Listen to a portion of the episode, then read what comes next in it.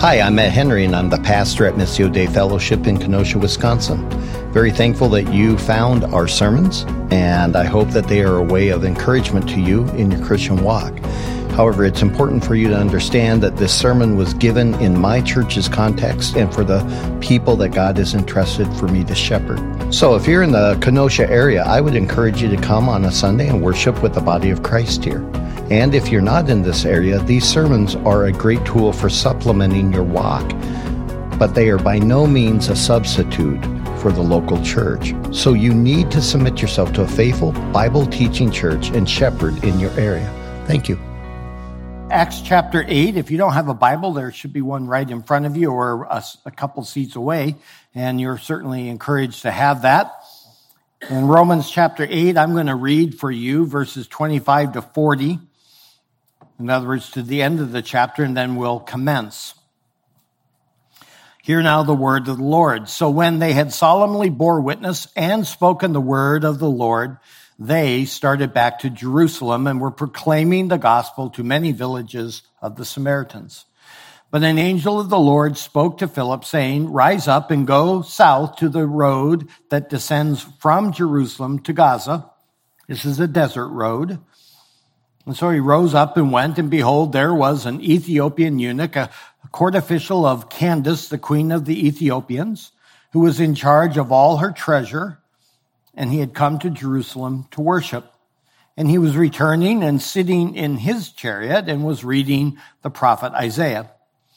And then the Spirit said to Philip, Go over and join this chariot. And Philip ran up and heard him reading Isaiah the prophet and said, Do you understand what you are reading?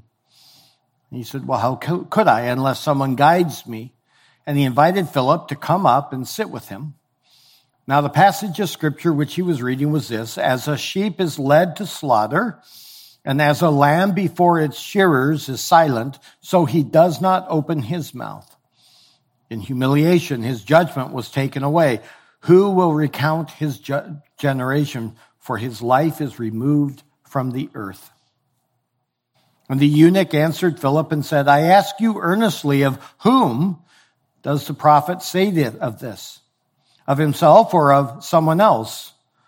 And then Philip opened his mouth and beginning from this scripture, he proclaimed the good news about Jesus to him. And as he went along the road, they came to some water and the eunuch said, look, water, what prevents me from being baptized?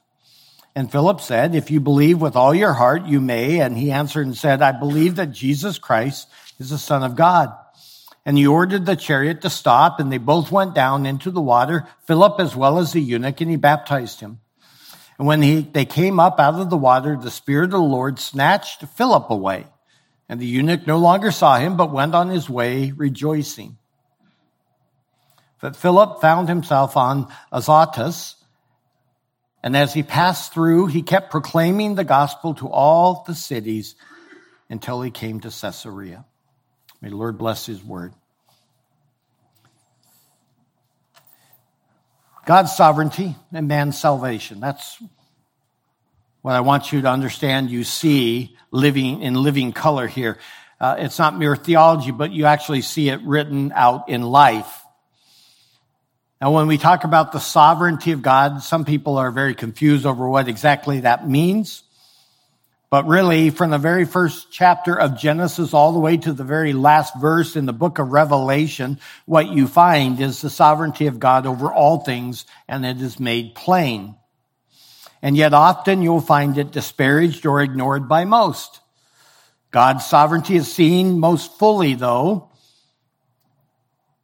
in him as creator. In fact, you cannot come to grips with God's sovereignty until you have accepted the fact that God is the maker of all things, including you. God did not ask your permission to uh, make this world. He did not ask for permission to make you. He just simply did because he is God. Gravity, therefore, works the way it does because he said so. The sun and the moon are set in their paths because he said so, and no amount of effort on our part will change that. Adam can, had no say in his creation. He had no say in his gender. He had no say in his responsibilities, nor did Eve. They just simply were made. When you read the stories of the Old and New Testaments, you oftentimes will find that you don't reflect upon the fact that these are people caught up in events in which they have no say and yet they're in them. Abraham did not have any say on whether or not God would choose him to be the father of a great nation. God just chose him. Pharaoh was born and raised for the purpose of power, but he had no inkling that God had ordained him to actually be the recipient of God's power and judgment.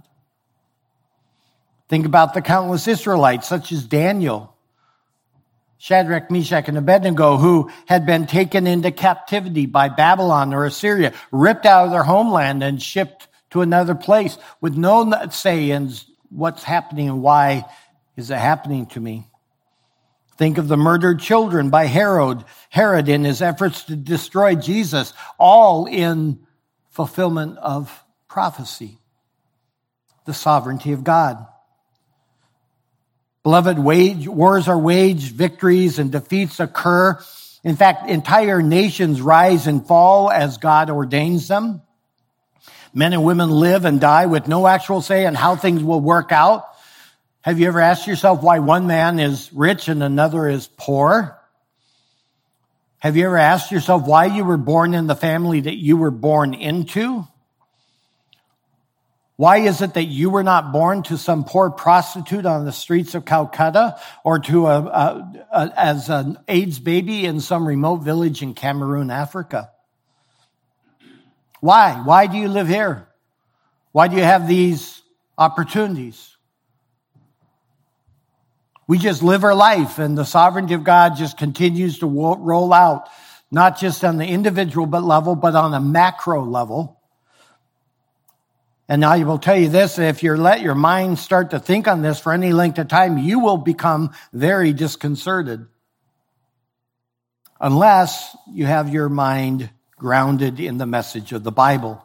When we talk about God, we have to remember that He is not the sum of his attributes. When, so when we talk about God's sovereignty, it's not something that he just possesses, nor is he summed up in all of his attributes. In other words, God is those attributes.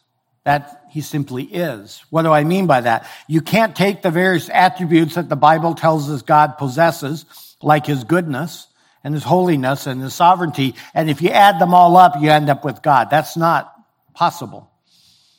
Nor do you want to think about these attributes as something that sits outside of God and that he has possession of. Like he goes to some big lake filled with goodness and he owns the lake. No, the Bible would describe it this way, that God is life. He doesn't just possess life. That God is good. He doesn't just possess goodness. He simply is. That's the same thing with sovereignty. He is sovereign. Why? Why? What, what is it? He simply is sovereign. He is the sovereign one. As a result, he creates. And he has dominion and he has expressions of power. But all of it's because by his very nature, he is sovereign.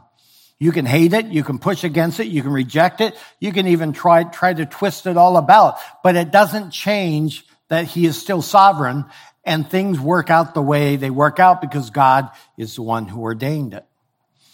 Now, there are various ways you can define sovereignty, and I found the easiest for me to do is the blunt one.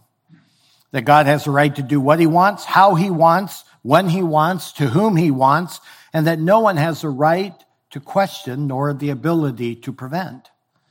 God just is. In other words, you're a creature made by a creator for the purposes of the creator. And when you finally learn that, when that settles deeply into your soul, what will happen is things change. What will happen is that you will begin to become very small and God becomes quite a bit larger than you first imagined. It can be very intimidating as you do that because you begin to realize to fight against him is but a gnat striking out against the fullness of the sun. But if you become wise, you will find your refuge in the sovereign one. You will find that you have been set, as the psalmist says, upon a rock. It's a rock that's firm and unshakable. Or as we learned last week with Grayson, that God is for us. And if God is for us, who can stand against us? Only one who believes in the sovereignty of God can say that. Only one who believes that he is the supreme one, that none can thwart his ways and his will and his purposes. Then you can stand there and say, My God is my rock. I will not fall. I cannot fall because God is for us. However, when we talk about sovereignty, the challenge is often in understanding how it works. And I think this is my most common reality as a pastor interacting with people on theology and doctrine and what does the Bible teach. When talking about sovereignty, the challenge is how does it work? How does God save then? And you have two extremes that usually come up. One says that God is so sovereign, but then he sovereignly has chosen to not be sovereign if you can follow that. That God has sovereignly chooses not to choose who would be saved. He'll leave that up to their own free will, whatever that means. Then you have the other extreme that goes the other way and they'll say, well, God is sovereign and therefore it really doesn't matter if we evangelize or do missions. God's going to save his people. What you have in our passage today actually is a story that helps us see how God sovereignly saves. And what I like about it is it's not a theological explanation, but it's real life. We have the gospel being preached to people who are on the fringes of humanity and they're coming to faith. The Samaritans are coming to faith. We have a whole attention of the whole attention of the Jerusalem church on this fact. So much so that they send a delegate of two main, uh, of the two key apostles down to investigate to see, is this happening? Then we see them see that the Spirit has not come upon these people. So through the apostles, the Spirit comes upon the people. And now everyone witnesses that and they realize that God is truly saving Samaritans. The Jew hates the Samaritan. The Jew cannot, in their wildest imagination, think that God will move among the Samaritans. And yet now they see that he is, that the people are hearing the gospel of Jesus Christ. They're believing it and they have the Spirit of God, meaning they are in full agreement and full benefits of the new covenant.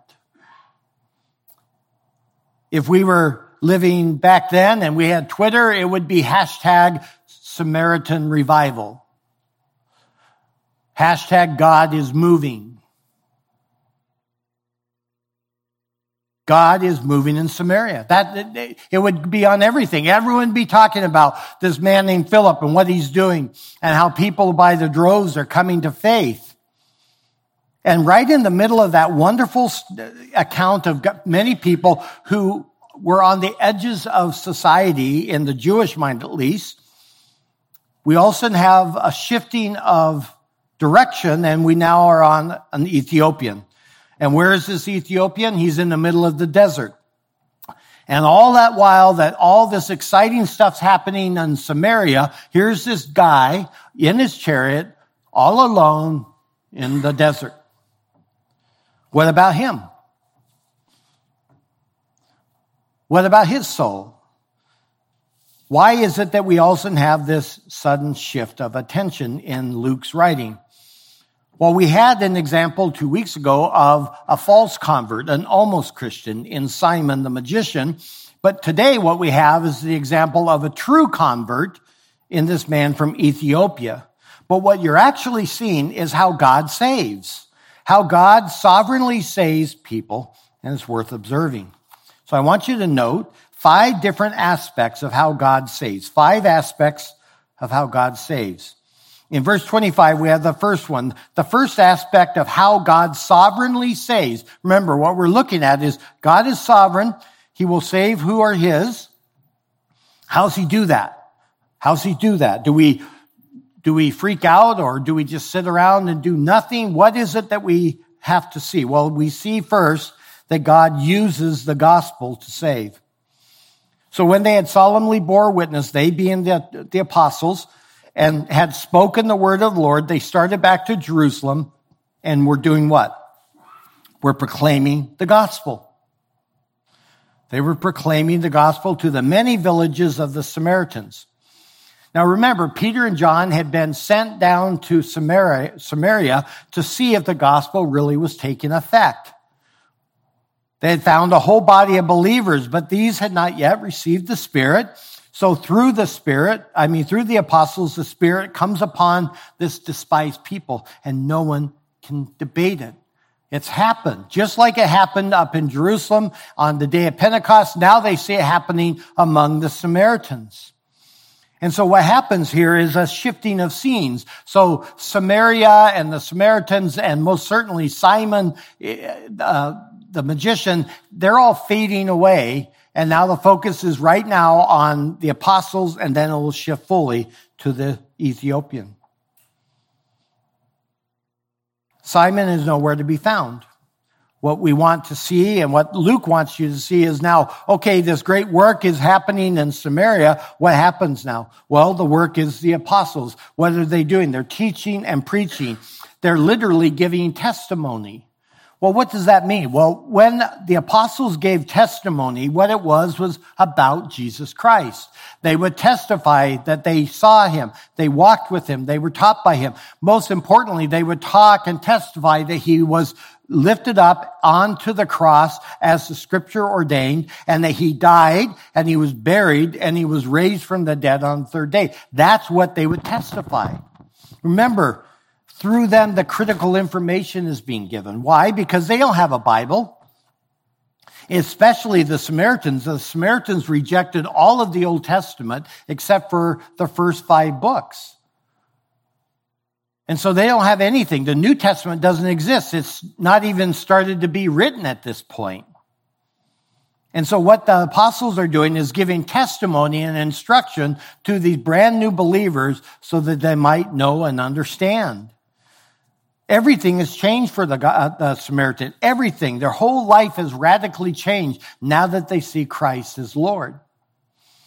But then eventually, after they do that, they begin to head back to Jerusalem. Now, if they believe in the sovereignty of God, what then should they do? Do they say, well, this is exciting. God is sovereign and so he will save whom he wishes. No, that's not what they do. They say God is sovereign and yet the means by which God is sovereign and saving people is through the what?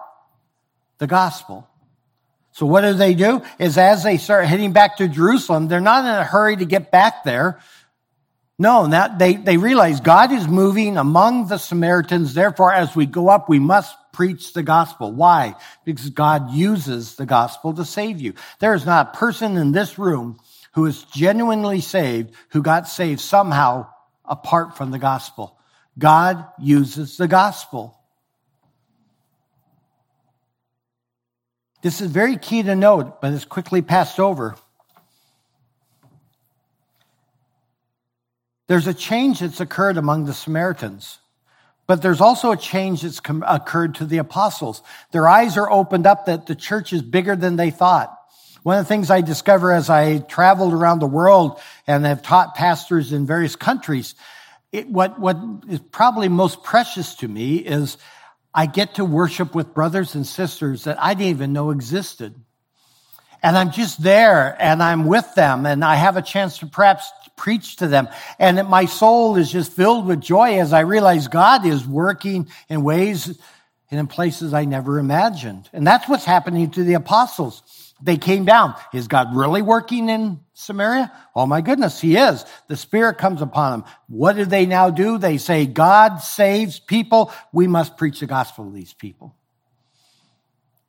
Complaints often rise up when we talk about the sovereignty of God of fatalism. Or, well, God wouldn't do that because that's just like being a robot. Or that God is unjust if he chooses. And then you have the pushback by the other side who says, well, God's sovereign and you have to deal with it. And the next thing you have are them throwing verse bombs at each other, trying to convince each other, but nobody's really listening. But somehow in all of that, what gets lost is that the means of salvation, the way that God sovereignly saves, is through the gospel. So why are you fighting so much? Why don't you guys stop fighting, in other words, and just bring the gospel? Preach the gospel. Tell people the gospel.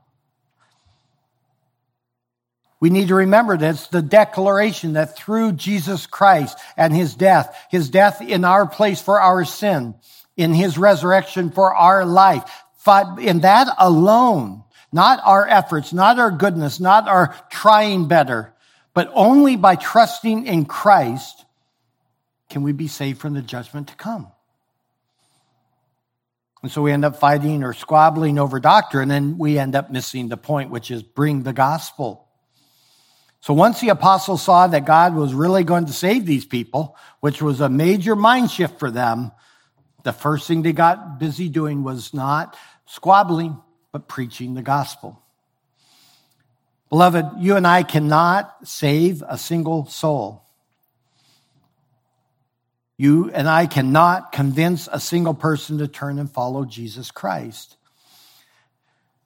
I say this with no anger or bitterness or anything else. I just say this as a pastor to you that some of you, I think, are still killing yourself in trying to get a person saved.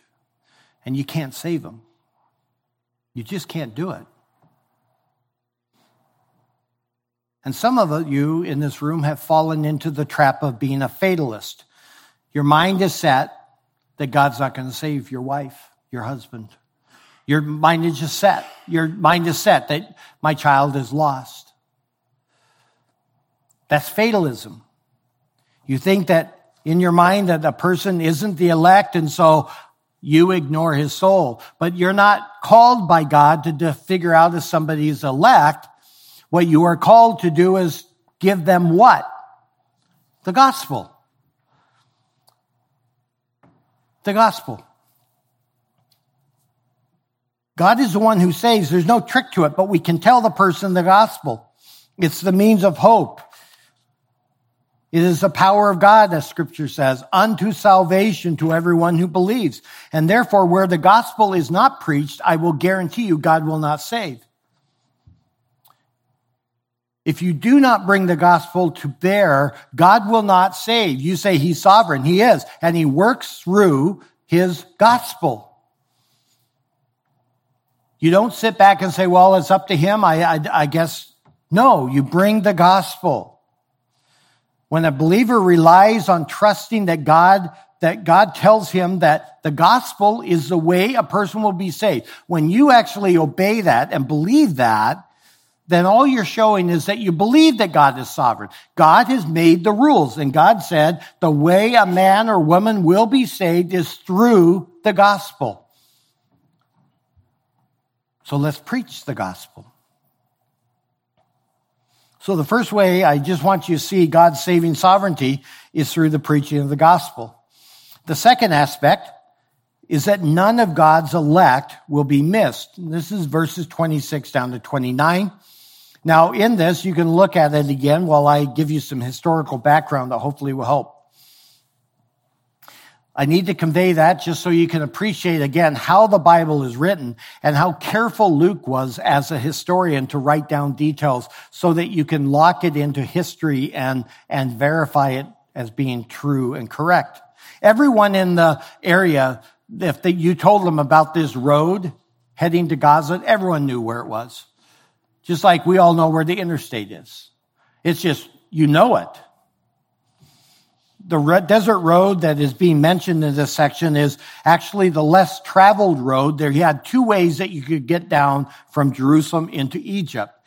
And this was the one that no one went on because it was the most difficult. But near Gaza was a place of water which all would stop at so as to refresh themselves and their animals before they finished the long journey to Egypt and it was a very difficult one. So there's this place near Gaza where everyone would stop. Everyone knew there was a spring of fresh water there that they could have. You have a man here described as a eunuch. the normal meaning of that is then that he's been castrated at some point in his life. However, on the side, it might not mean that here. It's hard to tell because the word actually became a word used to just describe government officials. And the reason was because the kings in that day frequently would have eunuchs be their, their important people in their government. So they didn't have to worry about these guys messing around with their harem, with their various wives and mixing the bloodlines up and all of that. So they found it most convenient to castrate, make a man a eunuch, and then put him in charge of something. And they didn't have to worry about anything going on. And after a while, just the word eunuch meant an official in the government. So it could be just that or it could be that he was, in fact, physically a eunuch. Regardless, he was a man of great trust because he was essentially the, the finance minister. He was in charge of the money. The fact that he's sitting on a chariot talks about the high level of power and wealth he had. Very few would be able to move about in that manner. If you're a wealthy person, you had a donkey. If you were rich, to have a chariot is like you have your own private uh, jet waiting for you to go everywhere. The word Candace is another verifiable fact. It actually is more of a title than a name, but you have to understand Ethiopia to understand that. Now, this Ethiopia in the Bible is not the modern day one. It's actually above it. It kind of comes a little bit into it, but it's above present day Ethiopia. It's, it's actually known as the kingdom of Meroe, M-E-R-O-E, Meroe. But you might recognize it with another name that it went by, and that is the kingdom of Cush. You'll see that in the Old Testament as you read through. It was a very exotic place. It was on the very edge of the civilized world from the Roman Empire's perspective. Very unique, exotic. It was a flourishing kingdom. It was ru- ruled by a male king. But here's what's interesting about Meroe is that they would have a male king, but he was treated as if he was the incarnation of the sun god. And so they, they did not deal with him on the day to day activities. He would be set aside and used for all the ceremonies. He was essentially worshiped. And so what they would do is they would then have a queen mother and the queen mother's job was to take care of the day to day business of the kingdom. So she was exceedingly powerful. And she carried with her always the same title, and the title was Candace. It's not her name, it's actually her title. And everyone there knew this. He's a eunuch, he works directly under the queen mother, Candace, and he's in charge of the finances. This is a powerful, powerful man. Well, we see then in verse 26 the sovereignty of God in play. How do we see it? Well, we see it because the, an angel comes to him and says, Go to this area in the desert. What I find is, again, worth pointing out is that Philip was in the middle of a great work of revival in Samaria at the time. Remember, he was there doing the signs, the miracles, the preaching of the gospel, and many people coming to faith. And yet, God's not saying, well, this is where the action is. Let's get going. Why? Because it's God who sovereignly saves. So he can have Philip down there in this city preaching and many come into uh, faith. And the next thing you know, he says, I want you to go into the desert where you've got just one guy.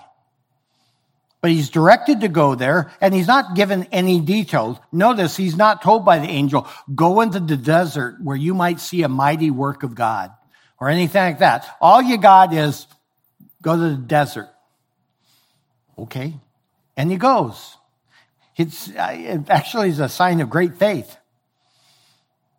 This is actually known in the Bible as what's known as the absurd command, something just as an aside. The Bible is filled with these. They're called absurd commands. It seems out of place this command. It kind of randomly just shows up and, and it just seems silly almost. And it actually demands faith to obey because you don't have much information to go by. You see it all the time. You see it with Noah being told, build an ark. And it's going to take him 120 years to build this ark because I'm going to flood the world. What's that mean?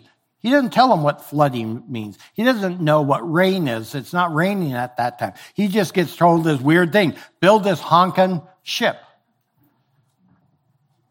Okay? It's an absurd command. Abram when he got called by God to leave his homeland uh, to one which he knows nothing about. He doesn't get to get more information. He's just to believe this very absurd command. It happens again with Abraham when he is told, offer up his only son. The son whom the promise of the new nation is to come from, he's supposed to now offer him as a sacrifice. That's an absurd command, and yet he obeys. You have it with Peter and uh, later on in Acts where he has a vision of these various creatures and crawling things that he's, as a Jew, is forbidden to eat. But he's told, take and eat. And that's what we have here is Philip, go into the desert. Okay. So now we get to meet the Ethiopian. We find that this man is one who worships Yahweh. He, this is very significant to note this. He has traveled all the way from his country, all the way up into Jerusalem to worship. You see a devotion in this man for God because his opportunities to actually worship in Jerusalem would be very limited extremely limited. Let me explain. First of all, he's a Gentile and the temple worship in Jerusalem, they would have the outer court was reserved for just Gentiles. You could not go beyond that. You would be killed even if you were a faithful convert. You were still a Gentile and you cannot go out of the, church, uh, the court of the Gentiles. So they never get to be in that close union and fellowship. But he's a eunuch. And if he is a physically a eunuch, then he not only can't enter the Gentile court, he has to stay outside of the temple in totality. The law forbids him as a castrated man to have any opportunity to be part of the worship in the temple. And yet he goes anyhow. He believes in God and he, he goes there to worship. And now he's been up there and it's time for him to begin to head back to his home. And he's out there in the middle of nowhere, minding his own business, and some guy comes walking up to him. Now, you see in him some unique things. You see that he has a scroll, a book. He has Isaiah, the scroll, at least of Isaiah, which is exceedingly rare. No one had that. You had to be very wealthy to be able to afford a scroll. The fact is that he's able to read it, showing he has tremendous education. But with all of this background, don't miss the point. The point is God will save his people. And it's going to be through the gospel. So here you have a man in the middle of nowhere. God sees him. Have you ever wondered if God sees you? Have you ever wondered, does he even know? Have you ever been praying for somebody and you want them to come to faith and, and but you in your heart really is, are even wondering if God has seen them? Here's a man in the middle of the desert by himself with his scroll on his way home and God sees him. One of the most common things I get asked as a pastor is, what about those who have never heard the gospel? What about them? How can they be saved? And you actually have the answer in part here. First of all, you see that the Lord has ordained salvation to be, that those the Lord has ordained salvation to come, they shall be saved. He knows each of them. He will effectually draw each of them to himself through the gospel, through Christ. And second, the way he does it is through the word of God and the hearing of the gospel. That's what you're seeing here. Here's a man minding his own business, and yet he is to be saved this day. God sends this man now he has the word and he hears the gospel and he believes. In fact, this whole story is full of special, unique, even mysterious aspects. But if you strip it all away, it's actually very simple, isn't it? Here's a man reading the word of God and he wants to understand. And you see another man who's obedient to ask him and then teach. There's a book I would really recommend you buying and then reading, of course. It's a very simple book. It's called Eternity in Their Hearts by Don Richardson. Eternity in Their Hearts. He actually chronicles, he's, he was a missionary and he writes really well. Um, he chronicles how missionary after missionary has, have gone to places where the gospel has never reached. and they encounter a group of people who from long ago, sometimes centuries, to time past their memory, they have been waiting for the promise that the true God, however they would recall it that, the true God was going to send them a person who had a book and that that person would bring them the way to know the true God. It's really a neat story. And he just shows you example after example after example. In fact, some of them, their legend was that it would be a white man. And so then this missionary shows up as a white man and he's just hoping to make some initial contact and they're, and they're touching him and they're, and they're, and, and finally as he begins to inquire, he finds out that they are wanting to know, do you have the book?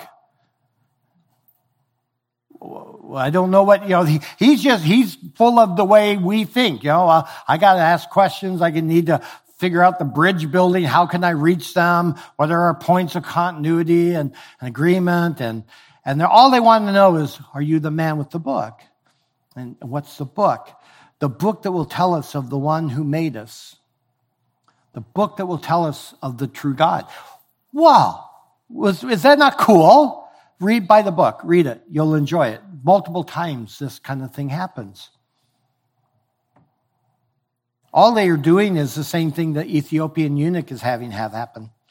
Romans 1 tells us that everyone knows there's God. We know because the power of creation, but also Romans 1 says because God has made it known to us in our hearts. And yet we turn around and suppress it and reject it and fight it. So we make gods in their own image. But we also see, if you keep your fingers here, go back to John 6, and we'll just spend a few minutes there. In John 6, we see what Jesus himself said. Because Acts 8 is really an illustration of what Jesus is saying here. What's happened in John 6 is that he fed the 5,000. The next day, he goes to the other side of the lake, and they come out and they're looking for him. And then what he says, now notice, he says, You seek, in verse 26, you seek me not because you saw signs, but because you ate the loaves and were filled. In other words, the only reason you're looking for me is I fed you. So don't work for that food, he says, but for a different kind of food which endures to eternal life. And the Son of Man will give that to you. Then they say, well, what should we do in 28 so that we may do the works of God? And he says, look, you, you, you want to figure out what you have to do. Here's the work of God. What is it that you believe him who he has sent? All right. Who's that? He says, what then do you do for a sign so that we may see and believe you? So they're like, well, what is it? You show me the sign. We'll believe you. What work do you perform?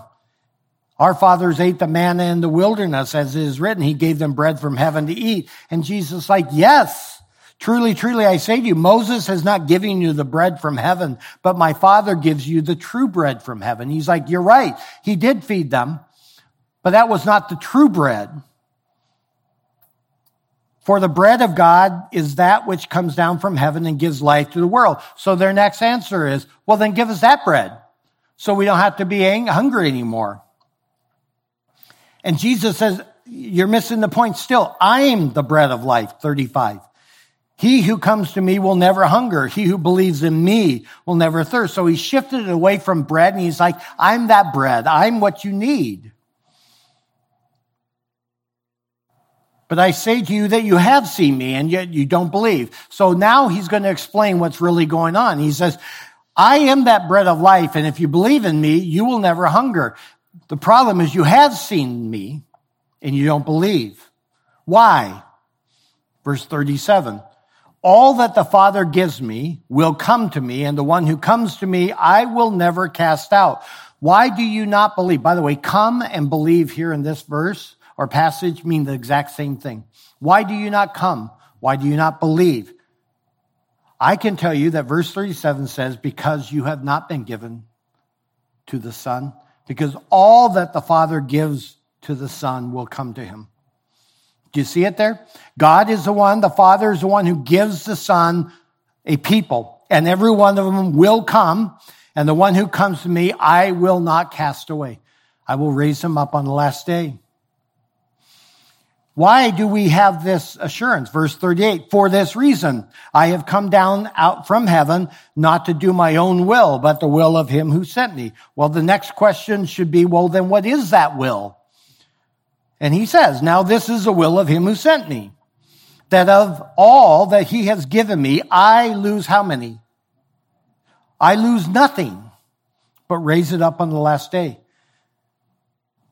That means that Christ has been given a people that he must redeem and he must keep them safe until the end.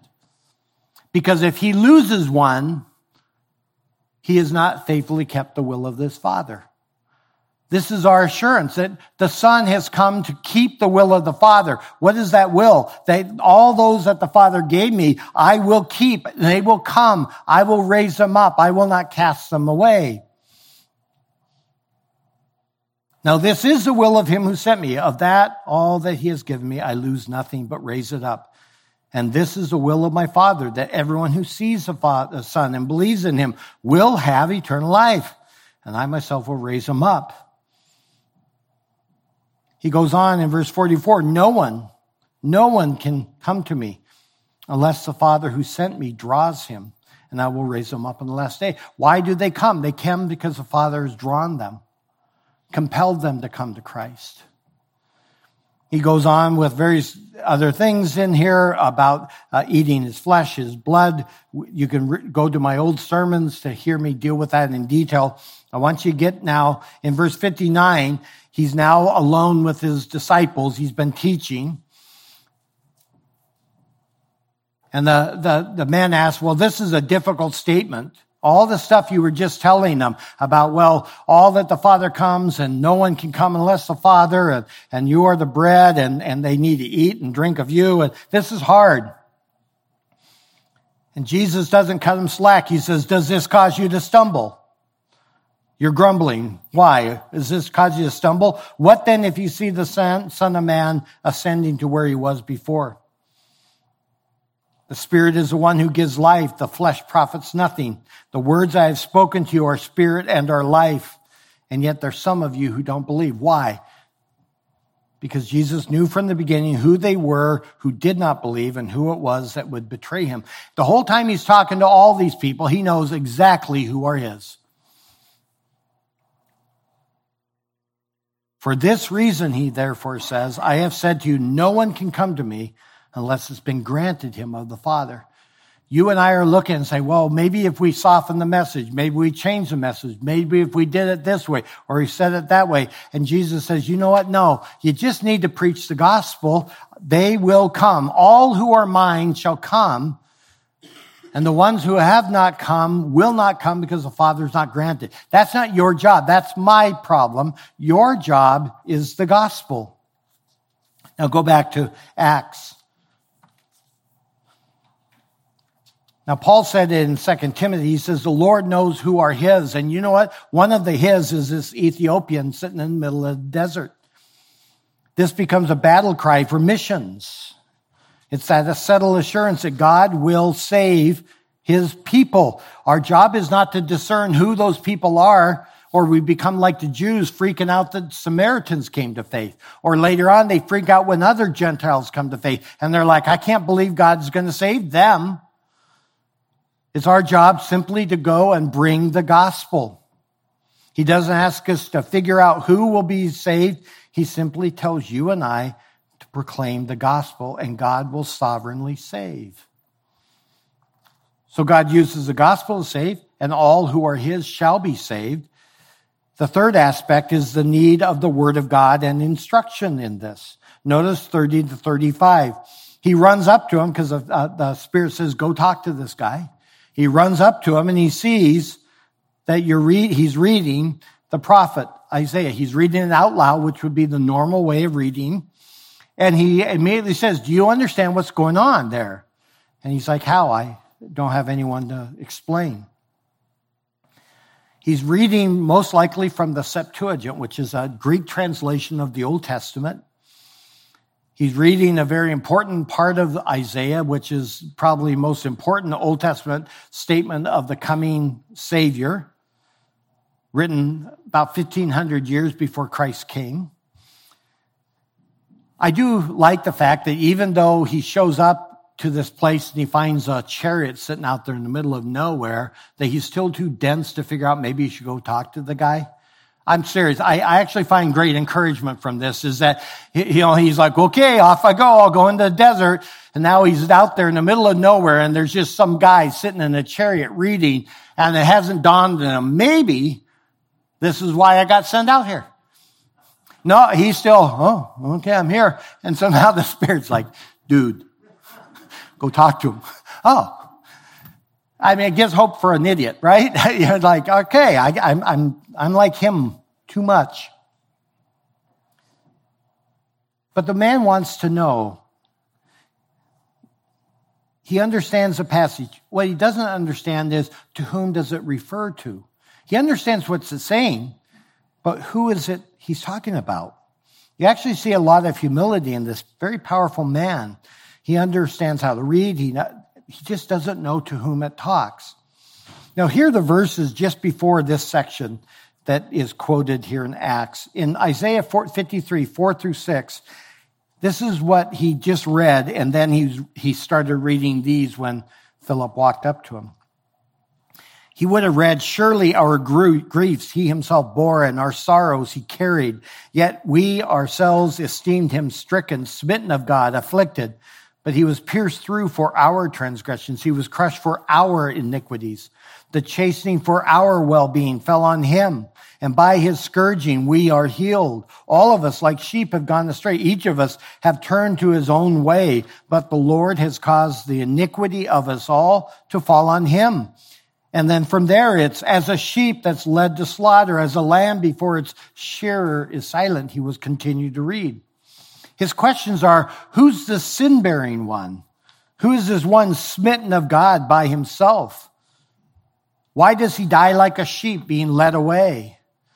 And why does he do it without a complaint? What's going on? I don't understand.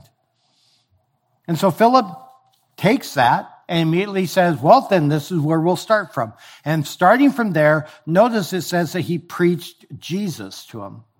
He didn't go off into all kinds of technical statements and theological ideas. He just tells them about who Jesus is.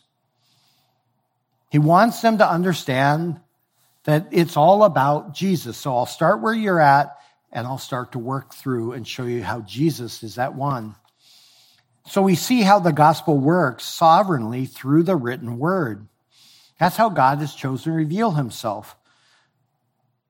In fact, you cannot underestimate the power and the value of having the Bible in your language. Martin Luther was a great reformer who lit the countryside alive with the gospel. But one of his greatest accomplishments was that he translated out of Latin and from Greek, he translated the Bible into German. The German, the common man's German, not the highfalutin stuff. He brought the Bible into the language of the people. They could finally read. Now, if they read, they don't understand. Now they can have someone explain it to them. Now they can hear the, the gospel, read the gospel, and believe the gospel. William Tyndale brought the Bible into the English language in the early 1500s. That's the only reason you're sitting here with a Bible. Is some guy put his life on the line, literally, so that you could have the Bible in English. Check this guy's name out Bartholomäus Ziegenbalg. You don't appreciate him, but our brothers and sisters, Joseph and Sudana, do, because back in the 1700s, he traveled to India and he translated the Bible into Tamil. And the only reason our brother and sister have that in their language is because of this man. And now they can read. In fact, I've had conversations with my brother and sister where they say, but this is what it says, and then we talk, and they're reading it in their Tamil. And it's just what a blessing that we can do that and have this knowledge. Listen, one of the simplest things I do when I evangelize is I'll just simply ask the person this What do you believe? Just what do you believe a Christian is? And you'll get all sorts of things. And you need to just chill and not get offended if they say some pretty ripe things. Just listen to them and hear what do you think a Christian is? What makes you a Christian? And don't freak out and don't start rolling your eyes and don't start shaking your head. Just listen and ask more questions. And then as you do, if they totally miss it, which they usually do, you can smile and say, would it shock you if I said that none of that has anything to do with being a Christian? And I say this over and over again to people. None of that has to do with becoming a Christian or being a Christian. Really, Yes. So let me ask you this Could you be willing to give me some time where we could sit down together, open the Word, and just look at it and ask some basic questions? Sometimes they'll say, Nope, I'm good. Sometimes they'll say, Well, maybe. Let's look at the calendar and we'll never hear. Other times you'll say, Yeah, they do. And I always smile because the first thing I ask them is, do you have a Bible? And a lot of times they're like, well, no, I don't. I grab a Bible from the pew. I give it to them. I says, this is yours. And if anyone asks you where you got that, you tell them Pastor Matt gave it to you. And they won't bother you. Okay. Now they got the Bible in their grubby little paws. Uh oh. Crazy things happen, beloved, when you start reading the Bible. Crazy things happen. And then I say, we'll meet. We show up. I, I, ask some basic questions. All I want them to do, I have no sales job. I can't save them. God is sovereign in salvation. I am called to do what?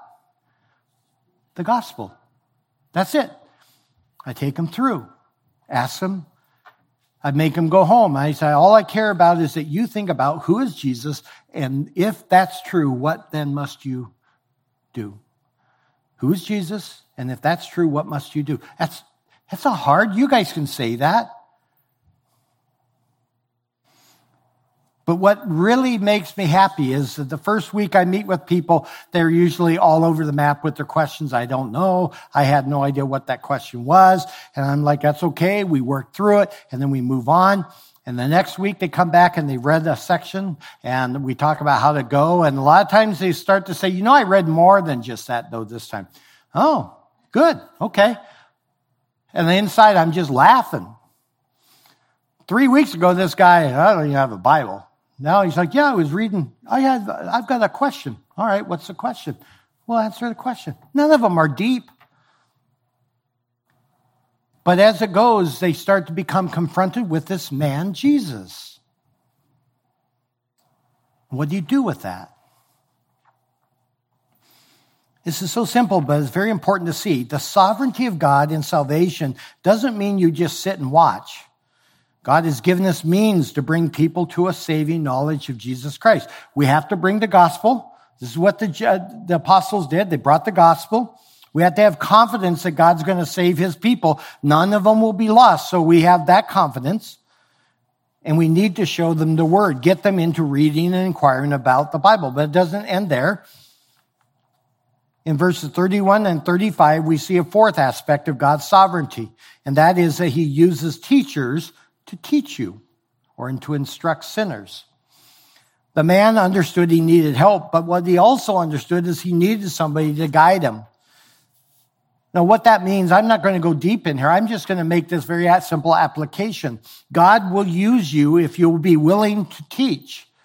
Teach them the gospel. That means, though, that you have to be available. It means you have to learn to control your schedule in such a way that you'll be able to be available to talk with them, inquire, not always be rushing. You have to be able to ask very simple questions to see if they understand. What's interesting is when I when I meet or am well, willing to meet with a person and and say, "Will we do this? It'll take us eight weeks. I'll, I'll give you my time," and I expect them to cancel. I have had people get frustrated. Well, Pastor, they keep canceling. So what? What do you care? They're unbelievers. Of course they're going to cancel. But don't you cancel. Don't you. You go there if you have to crawl on your hands and knees half dead. You trust in the Spirit of God to empower you to give them the gospel. Don't you come up with a reason to cancel, but let them cancel all they want and you keep telling them, as soon as you're ready, we'll do it. I have people still who come wandering into this church to this day For over 10 years, I have said, you know, I, I'm, the offer's still open. If you'd like to sit, I'll sit. Yeah, Pastor, I appreciate that. And that, where it's at. You have to make yourself available. It means you have to gather up knowledge so that when the opportunity arises, you don't just stare blankly at the person like, oh, I don't, I don't know what to say. My question here to you is why do you come on a Sunday? Our purpose of having you come on a Sunday is so we can equip you to be able to be like Philip on the rest of the week, to recognize the need. And if the Spirit so prompts you to explain then the gospel from the Bible to a person who does not know, do you have that ability? You've been here for over a year, you do, you just don't believe you do, or you're literally daydreaming all, all, sun, all Sunday. You have what it takes. We actually invested four weeks showing you how simple it is. God is sovereignly going to do his salvation, but what he does is he invites you and I to be part of it. Well, let me end this uh, this way. In verses 36 to 38, we see the last aspect. We see the last aspect, and that is that when God sovereignly saves, there's never a fight with the person. There's never a fight or a reluctance to obey what is right. So here he is in 36, it says, they went along the road. They came to some water. Now he's been preaching the good news about Jesus to him. And the eunuch then says, look, water, what prevents me from being baptized? Now pay attention. Some of your translations will be different. And the Philip said, if you believe with all your heart, you may. And he answered and said, I believe that Jesus Christ is son of God. And he ordered the chariot to stop and they went down into the water, Philip as well as the eunuch, and he baptized them. When you manufacture a confession of faith, when you get a person to quote unquote ask Jesus in their heart and you get that fake conversion, what you will find is that person will fight you because they're not truly converted.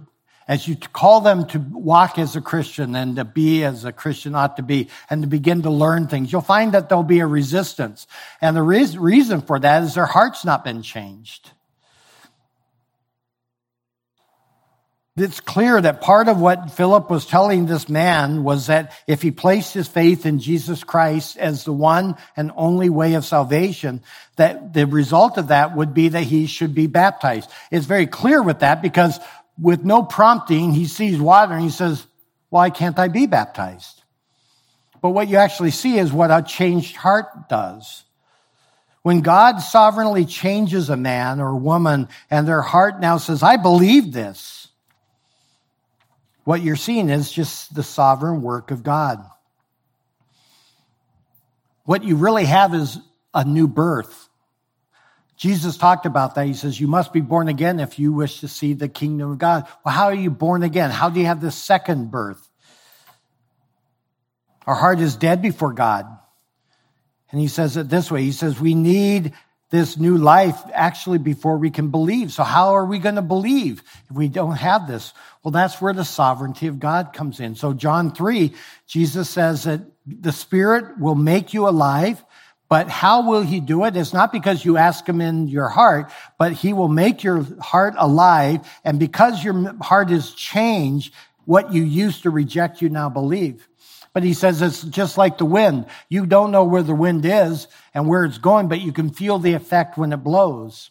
He says it's the same way of those who have been born again by the Spirit.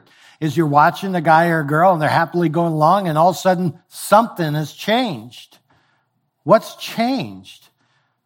Well, very likely what's changed is they have a new heart. And the moment they have a new heart, they have new affections and they have a new desire and they want to walk a new way. And so you have a guy like this. He hears about Jesus and the right thing out of his mouth is, then let's get baptized.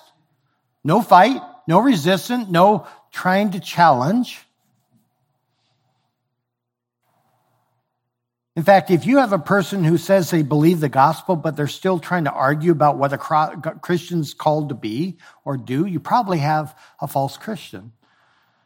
You need to just keep bringing them the gospel. Now, baptism won't save you, but it is an act of obedience to one who believes. Reading your Bible won't save, right? But it's an act of obedience to those who do believe. Putting away sin in your life will not save you, but it is the mark of one who believes.